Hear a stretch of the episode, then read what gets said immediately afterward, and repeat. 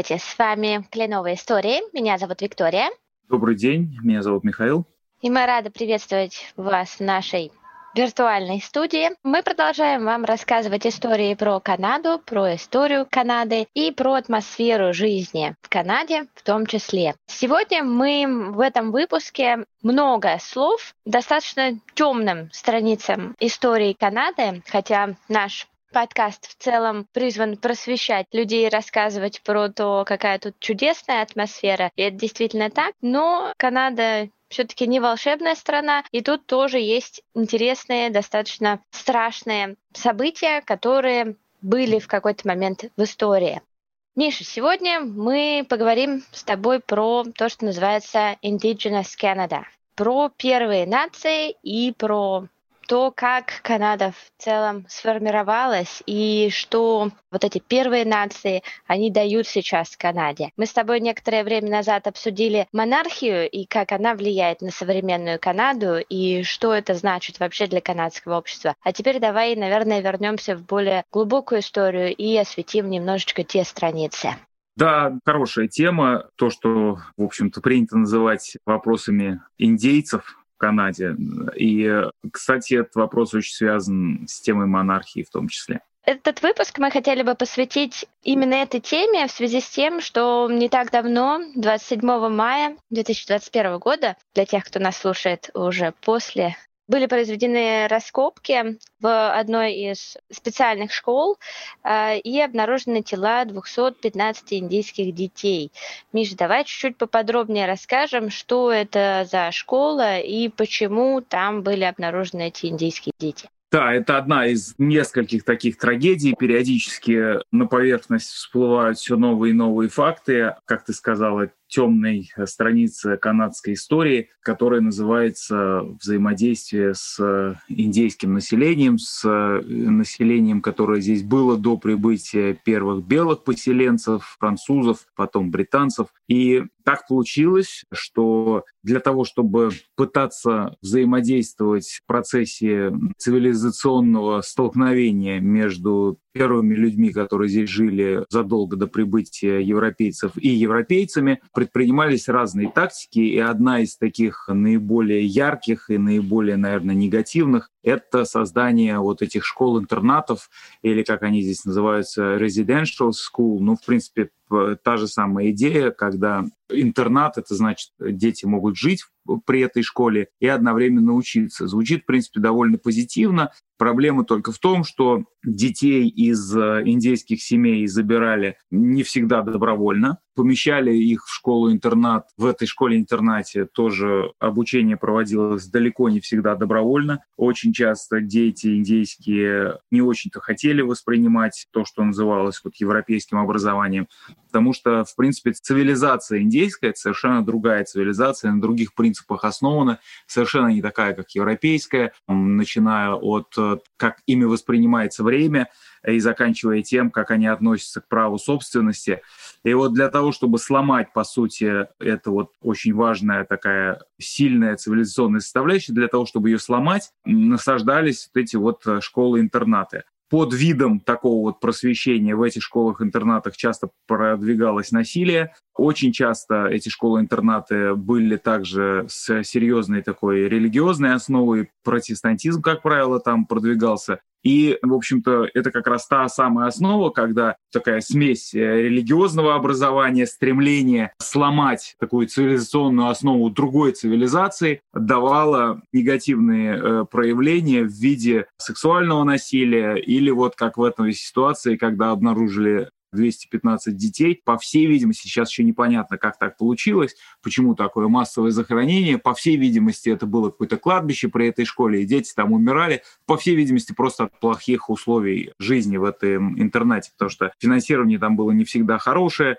дети содержались там не в самых лучших условиях. Ну и по большому счету, когда есть определенная безответственность, а, насаждаемая под видом того, что ну, мы же просвещаем, мы же вот тут благие цели преследуем, плюс еще с нами Бог, протестантизм и прочее, да, ну вот и получаем то, что наружу выплескивается в виде повышенной смертности от заболеваний, которые в иных условиях, может быть, такой смертности не давали.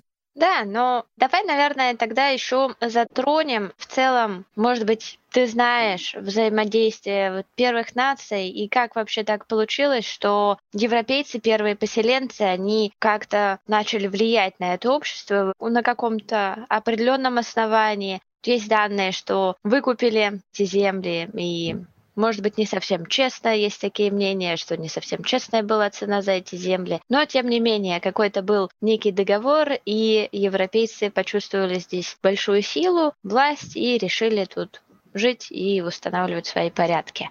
Да, верно. Нужно не забывать, что мы сейчас говорим о времени середины 17 и конец 19 века, когда происходило вот это вот освоение, завоевание той части территории Северной Америки, которая сейчас известна как Канада. И так получилось под влиянием разных обстоятельств, так получилось, что первые поселенцы здесь, в Канаде, были французы. Довольно успешно осваивали производство меха, и так как их было меньшинство, все-таки они должны были взаимодействовать с местными племенами, с которыми, не сказать, что идеальные, но все-таки отношения развивались э, на основе торговли. Вы нам мех, э, там, канадского бобра или какие-то другие виды товаров, а мы вам свои товары. И так продолжалось до определенного времени, когда сюда пришла так называемая, называемая британская торговая компания Hudson Bay, которая тоже стала заниматься производством меха и вынуждена была существовать вместе с французами и тоже, в принципе, взаимодействовать с местными индейскими племенами. Тоже в определенной степени это были взаимодействия, основанные на торговле,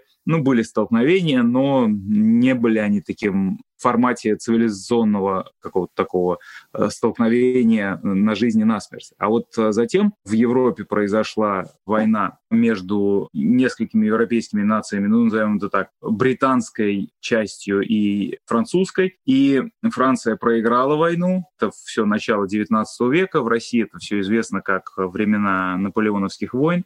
И результатом всего этого стало то, что Франция проиграла территории, которые она осваивала здесь, в Северной Америке. Итог это большая территория, которая раньше была под французами, а вот именно Канада стала частью сферы влияния британской короны. Компания вот эта Hudson Bay стала основной компанией, которая здесь стала заниматься администрированием. Но то же самое примерно, что в Индии была западноиндийская компания, то же самое было и здесь. Вот здесь это компания Hudson Bay. И так как все равно с французами остались, от нашей французы здесь остались, они никуда не делись, просто они были вынуждены вынуждены подчиняться британской короне. И для того, чтобы происходило, так сказать, более мягкое распространение влияния британской короны на большие территории, все-таки поселенцев было мало. Британцам приходилось с местными племенами э, индейскими заключать договоры, опять же, на основе торговли, э, на основе военного сотрудничества.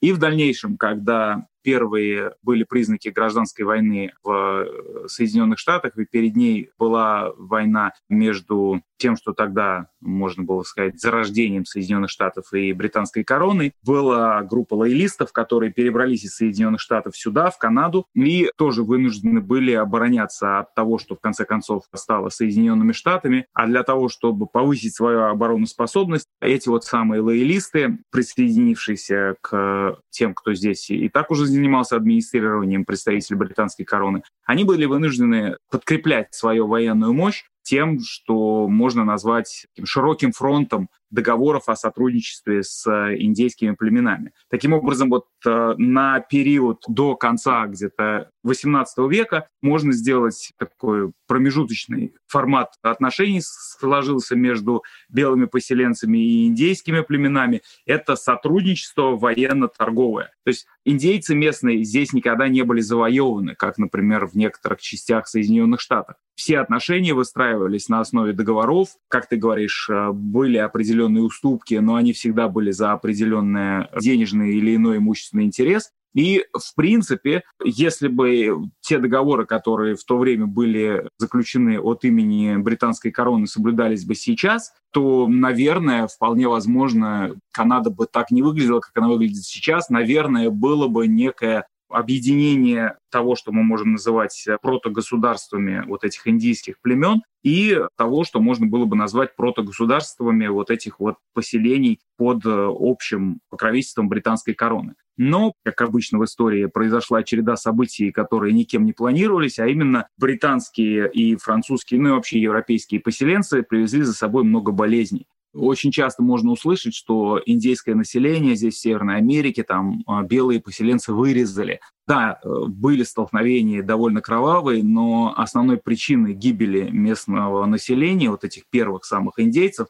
были совершенно не пули и ножи там, белых поселенцев, а это были простые болезни, такие как туберкулез, дизентерия, холера и так далее, к которым поселенцы из э, Европы привыкли в силу того, что жили в городах уже много столетий, а местные жители просто таких заболеваний не имели, потому что всегда жили на свежем воздухе, вели здоровый образ жизни. И в итоге основной причиной, там больше 90% индейцев, которые тогда населяли Северную Америку, они как раз умерли от этих болезней. В итоге индейская цивилизация здесь ослабела, и представители британской короны этим воспользовались, ну и в итоге создали то, что мы сейчас называем Канадой и Соединенными Штатами, совершенно не взирая на те договоры, которые заключили с индейцами в то время.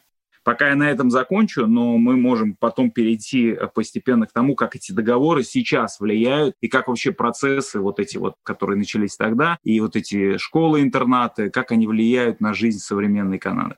Да, ну вот очень интересно как раз-таки рассмотреть нынешнюю ситуацию, потому что вот для меня, например, как для нового, скажем, жителя Канады, в какой-то момент стали возникать вопросы, да, вот почему называется Торонто Торонто, почему кто-то произносит Торонто, а кто-то произносит Тороно, да, то есть э, вот такие какие-то моменты, они возникают, то есть ты живешь недалеко от города, который называется Миссисага, да, то есть э, многие элементы вот этих первых наций, они обязательно присутствуют в нашей жизни, они окружают нас, то есть я живу рядом с улицей, которая называется Спадайна, тоже имеет непосредственное отношение к индейским поселением, просто потому что там же находится и культурный центр. И первая моя прогулка по Спадане, она была такой достаточно шокирующей, потому что я не ожидала увидеть первые нации, сидящие вокруг этого культурного центра, прямо на улице, там, не с трубкой, конечно, но в определенной одежде. И в целом это вот такая все-таки составляющая. То есть если мы говорим про станцию метро, да, Subway Station, вот Спадайна, например, она удивительно, потому что она имеет всякие статуи, какие-то картины, ну не картины, а какие-то вот изображения, очень связанные как раз-таки с индейской культурой. И вот эта культура, она присутствует, то есть ее не забыли, ее не убрали, она есть, и очень интересно то, как сейчас ей отдаются, ну, не знаю, не дань, но все-таки, потому что, например, у меня был недавно разговор с моим другом, которых я называю канадец-канадец, да, то есть не канадец русский, да, а канадец-канадец, он тут давно уже, и в родителей, и бабушки, и дедушки. И когда я у него спросила рекомендации по канадской литературе, потому что я не читала канадских авторов, он мне дал именно книги, которые либо посвящены этой теме, либо написаны представителями индейского сообщества, которые какие-то вещи раскрывают. И, честно, меня это потрясло. То есть, если бы меня попросили дать рекомендацию русской литературе, я бы дала, я не знаю, может, Чехова, может, Тургенева, кого-нибудь, ну, понятно. А мне вот дают, я вот старорусских писателей не рекомендую, да, или там из Киевской Руси вряд ли. Но вот это было очень интересное такое наблюдение. И давай немножечко поговорим вот о том, как вот эти взаимоотношения, они сейчас обстоят? Да, во-первых, наверное, есть смысл начать с того, что все-таки, если посмотреть историю Канады, даже те романы, публикации или основанные на реальных событиях литературные источники, они все равно касаются последних, наверное, 400 лет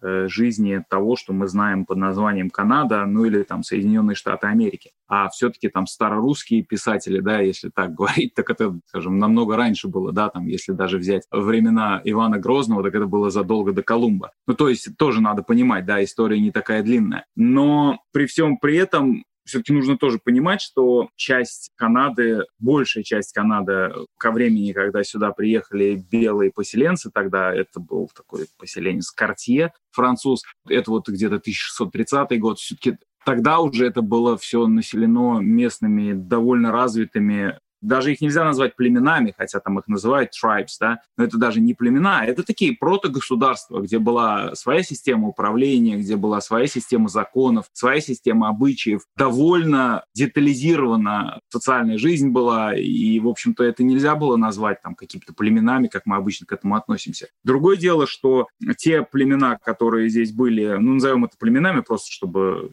как-то называть, да, те племена, которые здесь были, они очень отличались от европейского образа жизни, а главное, от европейской системы ценностей. И, к большому сожалению, так получилось, что как раз э, по своему отношению к жизни и более, так сказать, дружелюбному и более, ну, давай так назовем, безразличному отношению к собственности, все, в принципе, принадлежит всем. И нет необходимости выделять какое-то отдельное право собственности конкретного человека, тогда как у европейцев право собственности, в принципе, было во главе угла. Да? И первая компания, которая здесь появилась, там, что Cartier, что это вот э, Hudson Day, это все равно были предпринимательские по своей основе экспедиции для обогащения. Исходя из этого, да, тот, кто стремится обогатиться и обогатить себя, он в любом случае переиграет того простодушного индейца, да, который тут живет, курит трубку мира и хочет быть в гармонии с природой. Да. Это как бы вот первая основа, почему в итоге цивилизационно индейцы проиграли свое противостояние европейцам. Второе, и здесь я как раз соглашусь с тем, что ты говоришь, вот много названий. Да, действительно, вот если, допустим, Торонто взять, да, это и же индейское название, если я не ошибаюсь, деревья, стоящие в озере, переводится. Там Канада вообще, да, и Канада — это деревня тоже, с, если переводить с индейского. И тут огромное количество всяких разных названий. Ну, вот то, что ты называла там Спадайна, есть разного рода другие районы, где присутствие вот этого вот культурного слоя очень большое. Миссисага — это название города сейчас большого, миллионного. Вообще это племя так называлось. И улицы очень многие называются. Там, например, вот у меня, наверное, в пешей доступности здесь и Ракетский проезд есть. Ну, вот такого рода название. И к этому как-то привыкаешь. Потом очень много явлений, которые поначалу даже в какой-то степени раздражают. Ты приходишь там на какой-то довольно серьезный митинг или конференцию какую-то посещаешь здесь, и у тебя этот митинг или конференция будет начинаться с того, что будет обязательно приглашен какой-то представитель племени, которое когда-то здесь жило. И этот представитель племени будет, как правило, в какой-то там какой индейской одежде одет. И вот он, во-первых, откроет эту конференцию. Организаторы конференции засвидетельствуют свое почтение прошлому, что это все-таки земля индейцев. И э, этот местный индейец, он исполнит какой-то там ритуал, который, в общем-то, осветит всю эту конференцию и таким образом, э, ну вот, конференция пройдет в мире и согласии тем, что мы называем этой страшной страницей в истории Канады. Поначалу это раздражает, а потом ты просто начинаешь понимать, что, в принципе, такое отношение, вот это вот вытаскивание, если хотите, нижнего белья из шкафа и выставление его на показ со всеми вот этими вот фактами о том, как это было жутко, все эти residential schools, какое отношение было к индейцам. Очень часто в университетах и школах проводятся всякого рода перформансы, где тоже представитель какого-то индейского племени придет и расскажет, в общем, как жутко происходило освоение местными белыми поселенцами территории Канады, и как, в конце концов, канадские, в общем-то, представители короны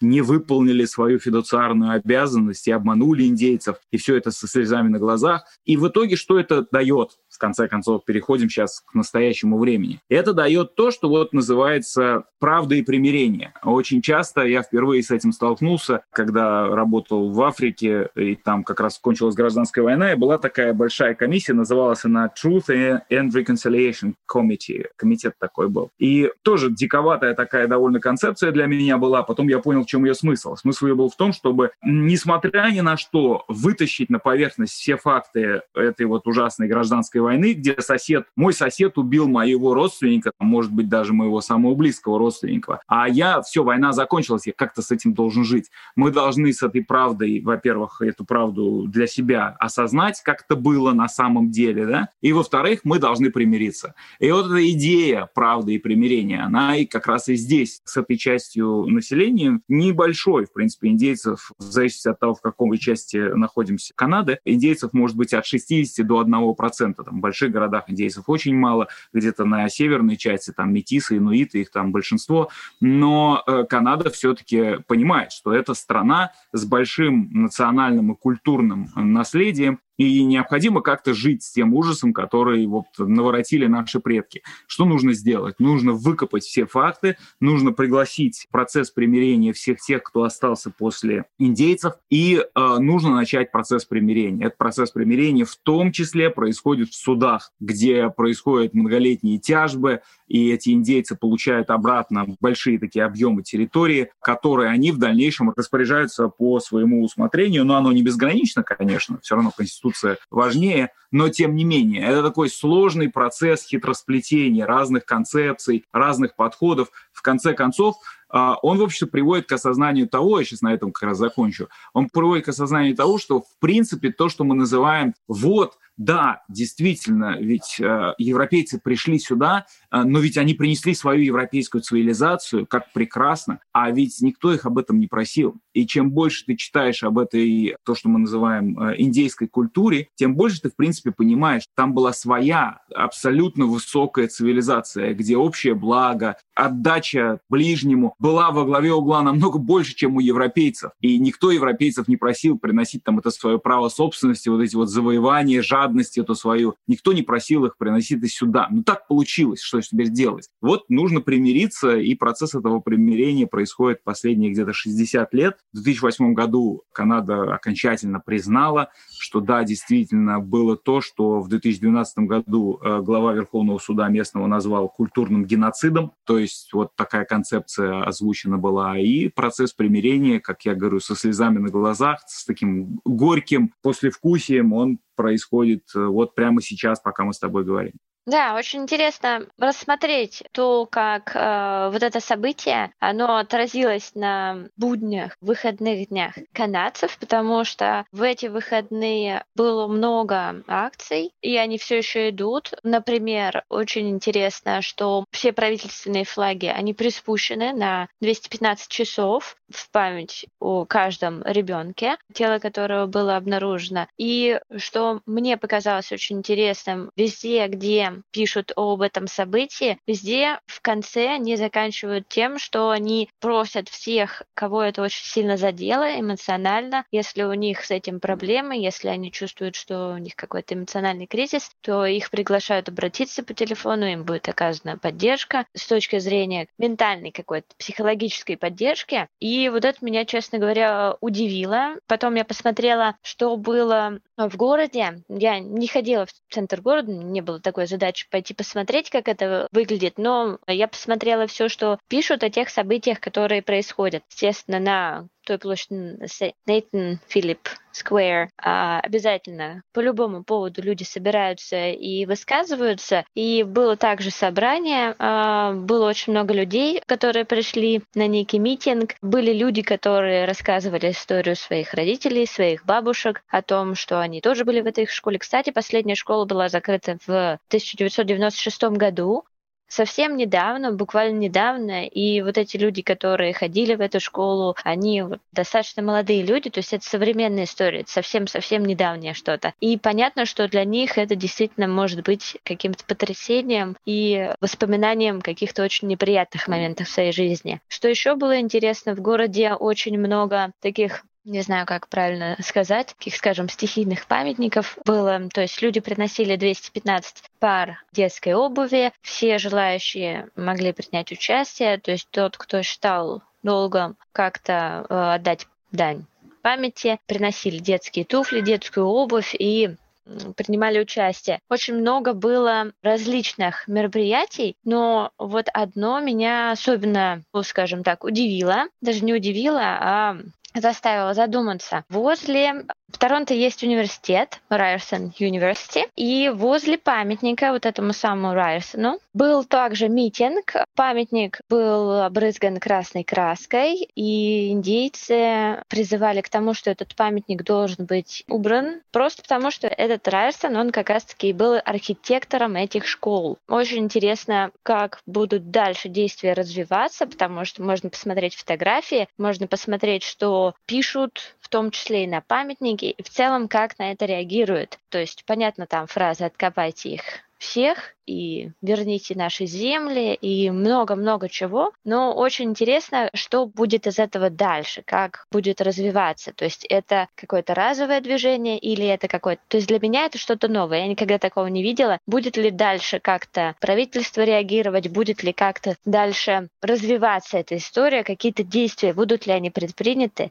Потом, что еще интересно, вот это число 215, оно таким стало немного знаковым, Интересно, насколько это продлится. То есть в том году, буквально недавно мы делали с тобой выпуск про полицию, и это было приурочено к тому, что год назад были митинги по поводу полиции и полицейских действий неоправданных в определенный момент. Интересно, как дальше будет развиваться вот эта ситуация, насколько 215 и Every Child Matters станет такой же фразой, как Black Lives Matter, да, потому что сейчас в Канаде, в Торонто можно увидеть, я не знаю, наверное, на каждом седьмом доме будет висеть этот плакат. Посмотрим, что будет дальше, как это будет выглядеть в отношении вот этой ситуации, да, насколько оно дальше какое-то развитие получит. Может быть, уже были такие ситуации, и ты что-то такое наблюдал. Я думаю, что ничего особенного не произойдет. Это далеко не первая такая ситуация. Конечно, это все жутко грустно, и это действительно такая жестокая часть канадской истории, которую нужно переосмыслить. Ничего такого, да, никто не увидит в том, что люди там искренне плачут и действительно хотят что-то изменить а, по отношению к тому, что можно назвать сейчас вот эти индейские поселения. Их очень много, и они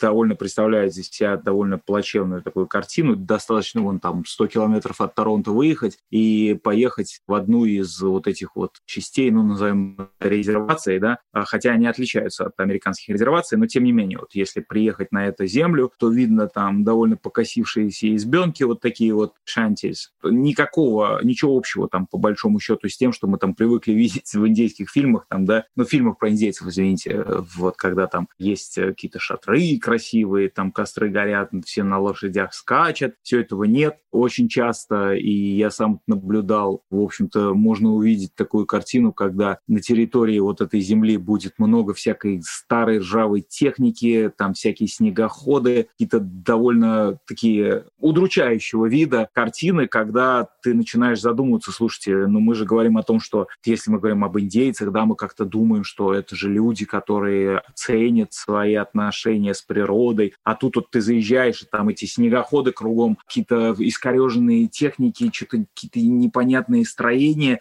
и все это в таком каком-то хаосе, и думаешь, господи, да вот теперь понятно, почему лучше цивилизация европейская, там европейцы вот, пожалуйста, следят за природой намного больше. И тут э, нужно просто понимать, что происходит с индейцами. Опять же, та часть, э, самая основная трагедии, которую мы называем столкновение цивилизации, она никуда не ушла. Цивилизация индейская и цивилизация европейская — это очень разные по своему, очень часто просто противоположные по своему знаку, плюс и минус, отношения к повседневным проявлениям жизни. И все равно цивилизация европейская, которая здесь в итоге сейчас есть, она на цивилизацию индейскую давит. То есть если ты хочешь быть успешным жителем Канады, ты все равно должен подчиняться вот этим вот правилам европейской цивилизации, начиная от возможности получить образование и заканчивая там возможности преуспеть в бизнесе. Да, у индейских территорий очень много преференций со стороны провинции и со стороны федеральных властей, особенно там им дают всякие разные скидки или даже можно вообще освободить от налогов, очень часто такое происходит. Освобождают от налогов, дают разного рода возможности получить кредиты на развитие своих территорий. Но опять, а это же все следствие, вот эти налоги, кредиты, то, что мы имеем вот этой современной жизни, это же опять следствие нашей вот этой вот европейской цивилизации, да? Никаких налогов, кредитов и прочего такого в той старой индейской цивилизации не было, а они хотят жить под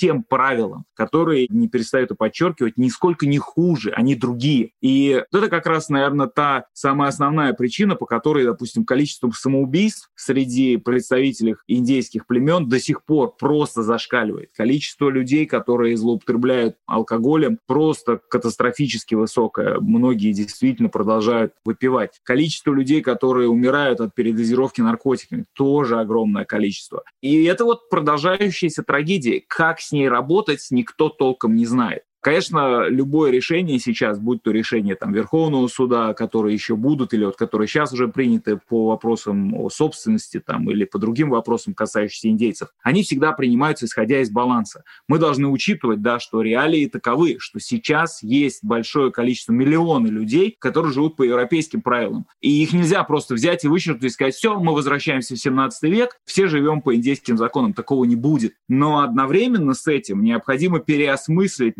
наше сосуществование с теми, кто имеет право по этим правилам не жить.